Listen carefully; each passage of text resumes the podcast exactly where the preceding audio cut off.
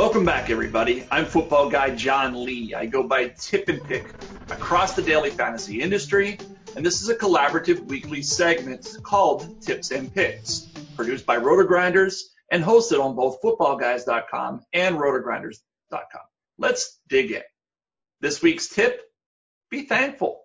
I hope that you're going to forgive me for this one, but I'm rolling with a non-football tip this week, and I'll make it short. Thanks. Thanks for making this video part of your weekly routine. Thanks for trusting my advice. I picked up over 400 followers after my last week's tip, which tells me that you're watching and more importantly, you're paying attention. On a week where we're prompted to remind ourselves of our blessings, I'm thankful for many things in my fantasy world, including my families at RotoGrinders and Football Guys, my successes in DFS, and the community that has embraced me throughout. So a sincere thanks from me on this Thanksgiving weekend. Please take time from your busy plans to reflect on your fortunes to do the same. Now, back to football. In this segment, I'll try to identify a few low owned tournament options who can bring home the bacon in tournaments on Sunday. First up, a rookie quarterback whose offense looks renewed after a mid-season coaching change. With Freddie Kitchens at the helm, Baker Mayfield and the Browns pieced together a pair of solid offensive performances before last week's bye. On Sunday, they'll be rested and will take the short trip to Cincinnati to take on the league's 28th overall DVOA defense and losers of four of their last five, the Bengals. I suspect the masses will be on Nick Chubb in this matchup, as the rookie has been a volume monster since the Browns traded Carlos Hyde in week seven. He's averaged over 20 touches per game in that span. If Chubb is a crowd favorite, consider rolling with Baker Mayfield against the Bengals, the league's friendliest defense to the quarterback position. Through 10 games, only one quarterback, Ryan Tannehill, has not reached GPP value on Mayfield's $5,500 salary. Add in the fact that this game features the fourth and sixth fastest paced offenses in the league, and Baker Mayfield is a compelling tournament option that can help differentiate your rosters on Sunday.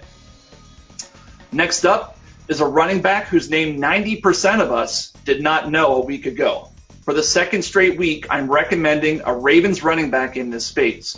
Last week, Alex Collins started hot, finding the end zone in the first quarter, but quickly gave way to Gus Edwards, whose north-south running style earned him all but three carries after the end of the first quarter.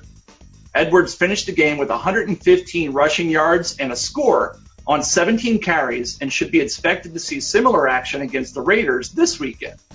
Oakland will travel cross country to play an early start game in Baltimore and will roll out a defense that has allowed 100 plus rushing yards in five consecutive games, including back to back 150 all purpose yard performances to David Johnson and Melvin Gordon in their last two efforts. As one of the larger favorites on the main slate, the Ravens should be running clock in the second half, and you can bet they'll be looking to cut back on Lamar Jackson's rush attempts moving forward, all of which supports the case for Edwards to see 20 touches at a low price point.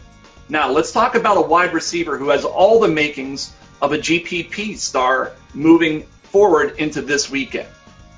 Coming off a disappointing road loss to Tennessee that was followed by a bye week, it will be interesting to see how the DFS community approaches the Patriots this weekend. Tom Brady has exactly one passing touchdown in his past three games, which should prevent him and his receivers from being highly owned in tournament formats.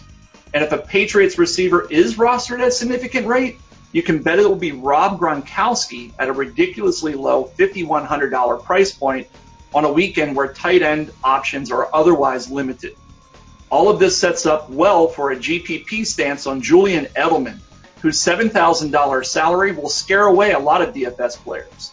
But Edelman gets a plush matchup out of the slot where the Jets have been gashed this season. Names like Dede Westbrook, Adam Thielen, Chester Rogers, Golden Tate, and even Zay Jones have lit up the Jets slot corners.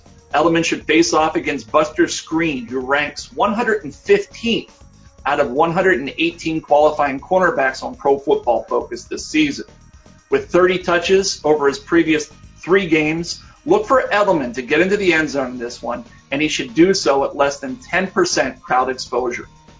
To wrap things up, Let's talk about a tight end who should step into a prime role after his stablemate went down with an injury just last weekend. OJ Howard was placed on injured reserve earlier this week with an ankle injury, which should set up Cameron Brate for increased opportunity against the 49ers, who allow 17% more fantasy points to the position after defensive normalization. Brate is attractively priced at only 3600 and brings a ridiculously efficient and consistent touchdown rate into this fifth NFL season. Since coming into the league in 2014, he scored 20 touchdowns on only 146 receptions. That's about one score for every seven receptions. As a frame of reference, the king of the position, Rob Gronkowski, he averages a touchdown about every five and a half receptions across his storied career. That includes a Hall of Fame quarterback and an excellent supporting cast. The case for Brate is bolstered when we consider that only Mike Evans has more red zone targets for the Bucks over the past two years. Given the fact that the Buccaneers boast the second highest implied team total on the slate and tight end options are somewhat limited, Brate jumps off the board at only 3.6K. So a quick summary. This week's tip is to take a moment to reflect and be thankful for the blessings in your life. For my picks, I'm playing matchups with Baker Mayfield against a leaky Bengals defense. At running back, I'm going back to the well in Baltimore and running Gus Edwards at Oakland's shaky front seven. At wide receiver position, don't be surprised if the crowds overlook Julian Edelman's excellent matchup out of the slot against the Jets. And lastly, I'm betting that Cameron will make our tournament lineups great again. And that'll do it for this edition of Tips and Picks. As always, please leave a comment and be sure to like and subscribe to the page.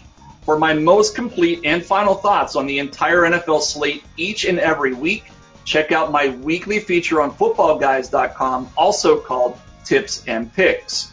Follow me on Twitter at Tip and Pick. And every Sunday, you can find me on RotoGrinders premium stream alongside Britt Devine and Justin Van Zuiden where we will give you our GPP final takes at 1120. Until then, remember, the harder you work, the luckier you get.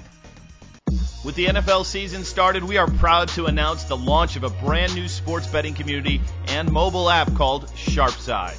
In the app, you can find and track all your favorite bets through a really fun swiping experience, and then read up on advice about different bets that's been posted by members of the community, or even post your own advice. You can use the leaderboards to see who is the best sports better across different sports and different types of bets, and try to make your way all the way to the top. On sharpside.com, you'll find tons of great sports betting content from our group of experts, and we'll be running sports betting contests all NFL season long where you can win real cash prizes. The app is available for iOS and Android, so head on over to your app store and download today. And remember, you always want to be on the sharp side.